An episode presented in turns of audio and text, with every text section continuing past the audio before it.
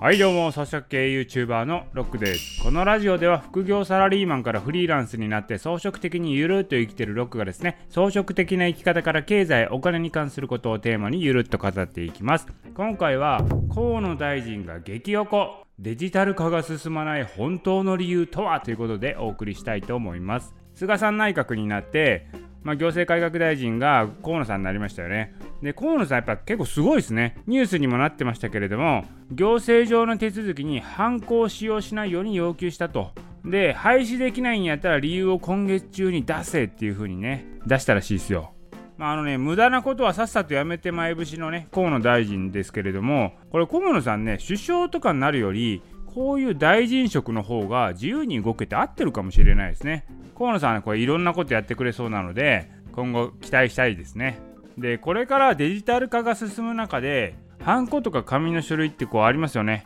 で、これがなんでずっとなくならないのかっていうことなんですけれども、これね、半沢直樹のドラマとか見てても、結構紙のファイルが重要なキーになってたりするじゃないですか。過去の紙資料を書庫に行って探したりだとか、金融庁検査から紙の資料を隠したりだとか、これ今時デジタル化されてんだからわざわざ紙にせんでもええやんっていう思うかもしれないんですけど、これにはね、このアナログな紙にこだわる理由があるんですよ。そもそも紙であることのメリットは何なのかということなんですけども、それは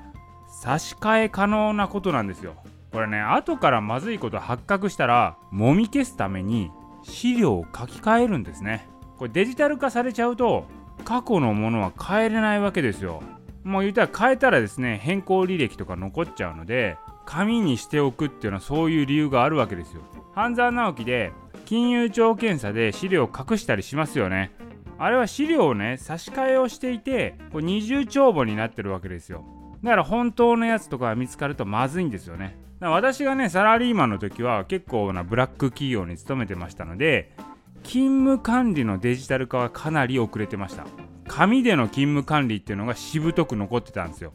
これね、毎日ね、勤務時間をね、手書きするんですよ。だから後から労基署って言ってね、労働をね、監督するお役人がいるんですけれども、そういう人たちが入ってきても大丈夫なように、やばかったら差し替えをするわけですよ。で、そういう風に手書きがね、しぶとく残ってたんですけど、さすがにね、オンライン化はされたんですけれども、オンライン化されたとしても勤務管理システムっていうのをカスタマイズして後から修正可能な仕組みを作ったんですよ。普通はこの勤務管理システムっていうのは清く正しくですね、改ざんできないようにあえて仕組みとして作ってるわけですよ。システム作る方からしたらそうしますよね。それが売りだったりするわけなんですけど、そんなことされたら困るということで、そういうソフトがあるわけなんですけど、そういうソフトをカスタマイズしてですね、後から修正できる仕組み、本来では変えれない仕組みをですね、お金をかけて修正できる仕組みを作ったと。いや、めっちゃブラックでしょ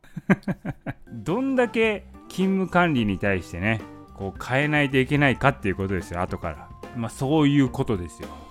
そんな感じで、紙であると後で自由でいろいろ変えれるんですよね。その辺がね、紙からね、デジタルに向かわない理由の一つだったりするんですよね。はい、ということでね、今回はね、デジタル化が進まない本当の理由ということをね、お送りいたしました。今回のラジオは以上です。